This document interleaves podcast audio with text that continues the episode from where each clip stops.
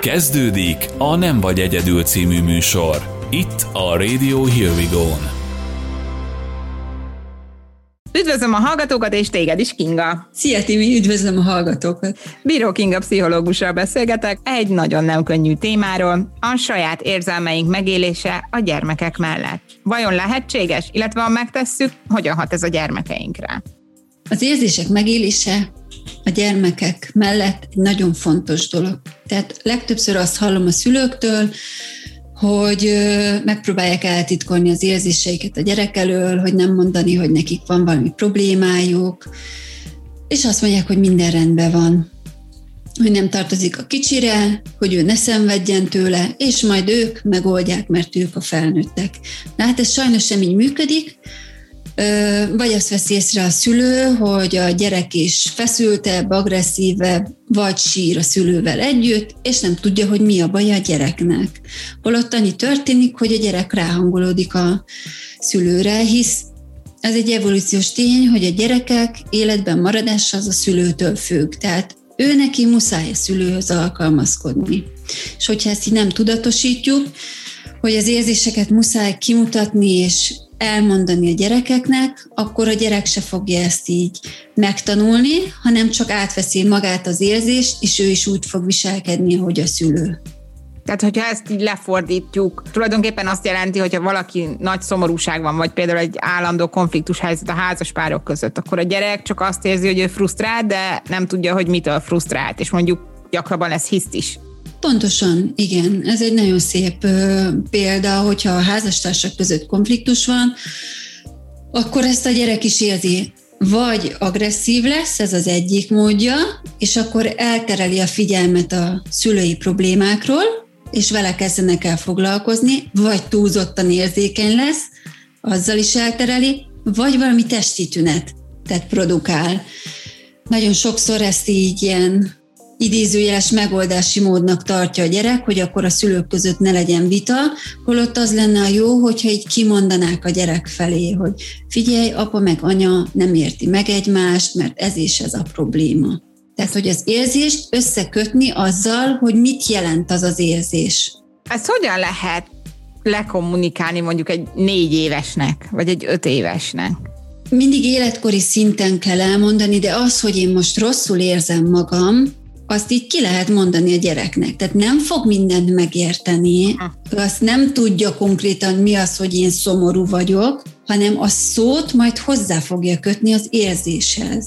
Tehát ez olyan, hogy elviszük a gyereket a gyerekorvoshoz, akkor a gyerek nem tudja elmondani, hogy milyen fáj, meg hogy fáj. Tehát ezt majd idővel fogja megtanulni. Ha ott fáj, akkor a hasa fáj, vagy ha az fáj, akkor az azért fáj, mert beütötte de hogy hozzá kell kötni a szavakat, és ezért fontos a kommunikáció, meg a nyelv fejlődése, hogy a gyerek megtanuljon beszélni. Tehát ha érzi az anyán, hogy szomorú, meg sír, akkor ha azt mondjuk, hogy anya azért sír, azért potyognak a könnyei, mert szomorú, mert nem tudom én, a nagypapa beteg, akkor majd idővel megtanulja, hogy a sírás és az a, az, az érzés, ami benne van az anyába, és amit ő is átvesz, ez a szomorúság. Viszont, hogyha ezt nem mondjuk el neki, akkor csak azt tudja, hogy most sírni kell, de nem tudja, hogy miért. Jól értem. Igen. Vagy ha dühös, és mondjuk az apa egy agresszívebb típus, aki csapkod, akkor a gyerek csapkodni fog, hogyha valami baja van, mert az érzést azt megtanulja, és utána a szülő hiába próbálja megfejteni, hogy mi a problémája a gyereknek, nem tudja elmondani. Hogy én most azért vagyok dühös, mert nem én kapcsolhattam föl a villanyt a konyhába. É, tehát viszont ha az elejétől fogva adunk szavakat az érzéseink mellé, uh-huh. akkor ezek a dolgok elkerülhetőek. Pontosan. Mi a helyzet például a csecsemőkkel? Ők is átveszik a mi érzelmi hullámainkat? Hát, igen. És ővelük, mert mondjuk egy csecsemőnek nem lehet elmondani, hogy anya azért szomorú, mert a nagypapa beteg. Tehát olyankor ott mi a hely? Miért nem lehet? Hát, ez egy jó Most így, igen, most nem ez egy, olyan kérdés, ez egy tévhit. Ez egy tévhit. Tehát, hogyha beszélek a csecsemőhöz, akkor mondhatom, hogy mi történik. Tehát ez egy jó dolog, ha így kommunikáljuk, hogy mi történik, hogy mit érzünk, mit csinálunk, hova megyünk, ebből mondjuk a csecsem nyilván nem fogja megérteni a szavakat, de magát, a kommunikációt, meg a hangsúly fogja őt megnyugtatni és elindítani az az érzelmek megtanulásának az útján? Igen, egy csomó vizsgálatot végeznek a magzati korban, hogy így mi hat a, a magzatra. Tehát, hogy már akkor megfigyelhető, hogy, hogy az anya hangja, az apa hangja, amik történnek, azok mind hatással vannak arra, hogy így milyen lesz az az adott gyermek. Tehát egy, egy frusztrált édesanyának valószínűleg sírósabb lesz a gyermeke. Mert már eleve magával hozta a magzati korból a feszültséget. Igen. Van mód arra, hogy megnyugtassuk azt a babát, hogy ezt a feszültséget kezeljük, vagy az a módja, amire most gondolok, hogy igen, a szülőnek kell elmennie segítséget kérni? Először a szülőnek kell magát, igen, megnyugtatni, és akkor tudja a csecsemő. Tehát egy frusztrált szülő nem tudja megnyugtatni a csecsemőt. Akkor, hogyha valakinek folyamatosan síró babája van, akkor lehetséges, hogy ez az egész feszültség a szülőtől érkezik a babába. Igen.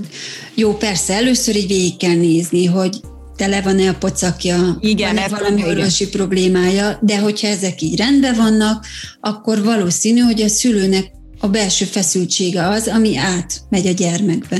És itt akkor a szülő mit tehet, ha mondjuk ezt realizálja? Hova forduljon? A probléma gyökerét, hogy ő miért frusztrált, hogy mi az, ami őt így feszülté teszi a hétköznapokban. És mi van akkor, hogyha az anyukának az a válasz erre, csak mert hogy én is voltam kisbabás szülő, hogy a gyerek hiszen bekerül ebbe a körbe a szülő, hogy nem tud aludni, mert sír a gyerek, elmarad mindennel, mert sír a gyerek, és ő azért frusztrált, mert sír a gyerek, a gyerek pedig azért sír, mert ő frusztrált.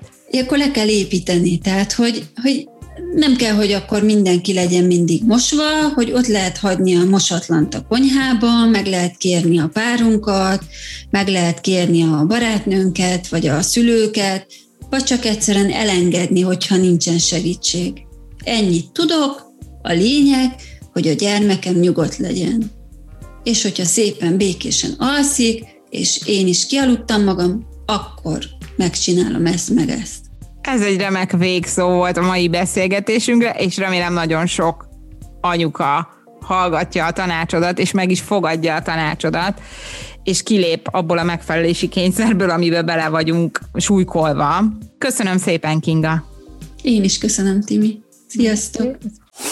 További műsorainkat megtalálja a radiohearwego.uk weboldalon. Ha teheti, támogassa munkánkat. Támogatás.radiohearwego.uk